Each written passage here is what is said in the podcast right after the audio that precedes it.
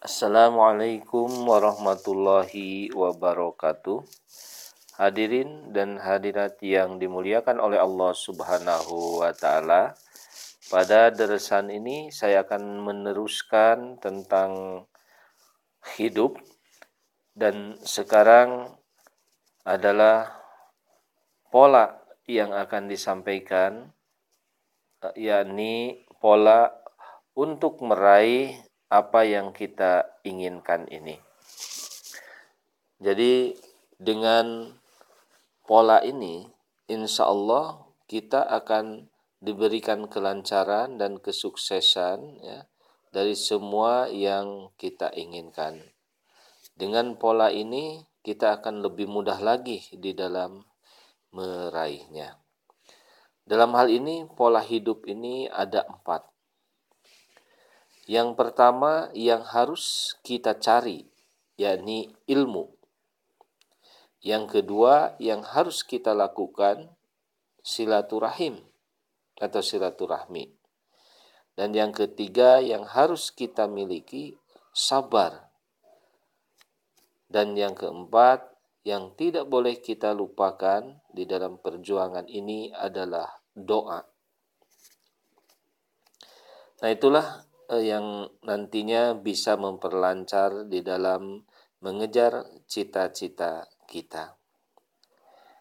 Ilmu adalah syarat untuk keberhasilan dalam meraih apa yang kita inginkan. Dan ini sangat penting sekali setiap orang, ya, bagi setiap orang, apalagi para pencari nikmat Tuhan yang maha luas dan maha kaya untuk segala sesuatu tentunya harus menggunakan ilmu. Menjadi kewajiban bagi setiap orang mencari dan memilikinya, mengajarkan dan terutama mengamalkan ilmunya dalam kehidupan sehari-hari. Bagaimana pentingnya tentang hal ilmu ini? Rasulullah Shallallahu Alaihi Wasallam telah bersabda, An Anasin radhiyallahu anhu qol Qala Rasulullah sallallahu alaihi wasallam, "Thalabul ilmi faridatun ala kulli muslimi wa muslimah." Mencari ilmu itu adalah fardu bagi setiap muslim laki-laki dan muslim perempuan. Hadis riwayat Ibnu Majah. Kemudian di dalam hadis lain Rasulullah Shallallahu alaihi wasallam bersabda, "Utlubul ilma laukana bisin." Carilah ilmu sampai ke negeri Cina. Utlubul ilma minal mahdi ilal lahdi carilah ilmu dari mulai buayan sampai ke lubang lahat. Artinya tidak ada batas, tidak ada batasan untuk mencari ilmu itu. Jadi semua orang punya kewajiban. Bahkan di dalam hadis Ad-Darimi Rasulullah Shallallahu alaihi wasallam bersabda, orang yang meninggal dalam keadaan menuntut ilmu, maka dia di sorga satu tingkat dengan para nabi.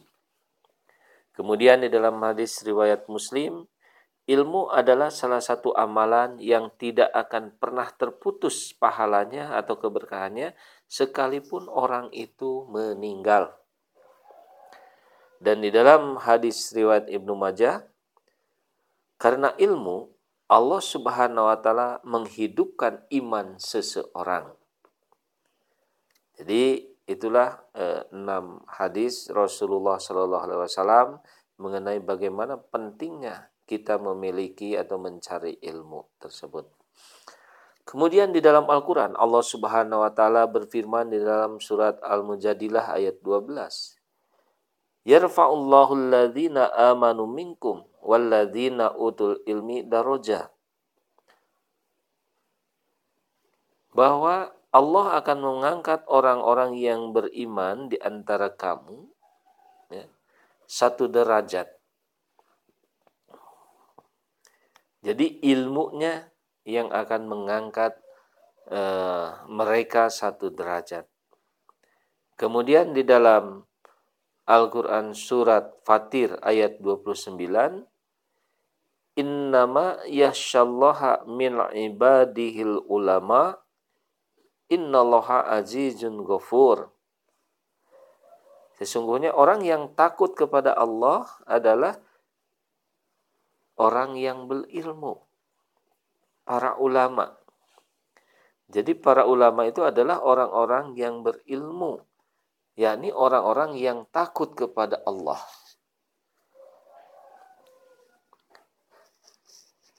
Dari mana kita harus mendapatkan ilmu ini? Jadi setelah disampaikan dalil-dalil pentingnya kita mencari ilmu, maka sekarang pertanyaannya dari mana kita harus mendapatkan ilmu ini? Ya.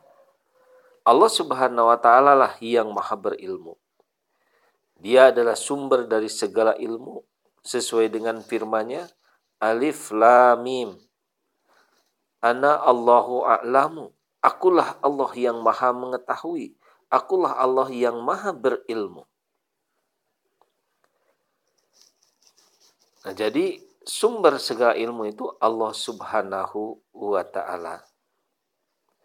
Ilmu Allah tidak terbatas sebagaimana dipirmankan di dalam surat Al-Kahfi ayat 110. Kul lau kanal bahru midada li kalimati rabbi lanafidal bahru qabla an tanfada kalimatu rabbi walau ji'na bimislihi madada. Sekiranya setiap lautan menjadi tinta untuk menuliskan kalimat-kalimat Tuhanku, niscayalah lautan itu akan habis sebelum kalimat-kalimat Tuhanku habis. Sekalipun kamu kami datangkan sebanyak itu lagi sebagai bantuan tambahan.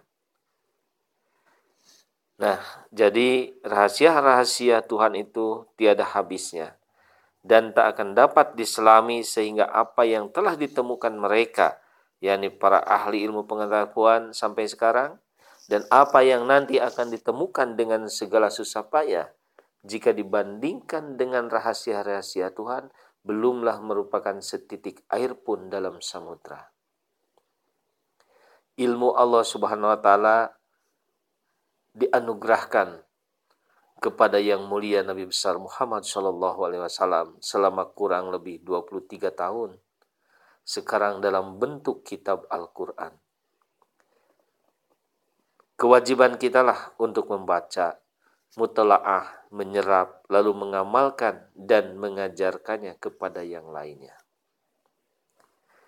Tinggal sekarang bagaimana cara kita mendapatkan ilmu tersebut. Karena Allah Subhanahu wa taala di dalam Al-Qur'an surat Waqiah ayat 80 berfirman, la yamassuhu illal mutahharun.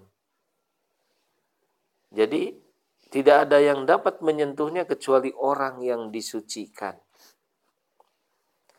Untuk itu, siapa pun orangnya yang menginginkan ilmu yang hakiki dari Allah Subhanahu wa taala, tentu dia harus berusaha mensucikan diri dulu, yakni tazkiyah nafs.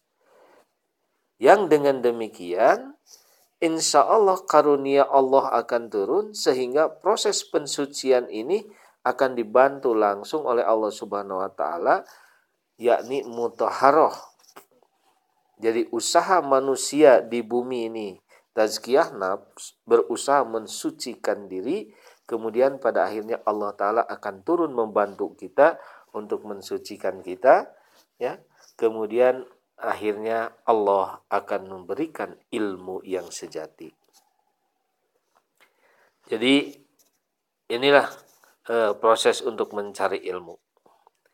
Dan sebenarnya kalau kita renungkan alif lam mim tadi alif lam mim tadi dikatakan adalah sebagai pernyataan Allah Subhanahu wa taala bahwa Allah lah yang maha berilmu. Allah lah sumber segala ilmu. Nah, kemudian dari arti yang kedua seperti dijelaskan di dalam tafsir kita, alif lam mim alif Allah lam malaikat mim Muhammad.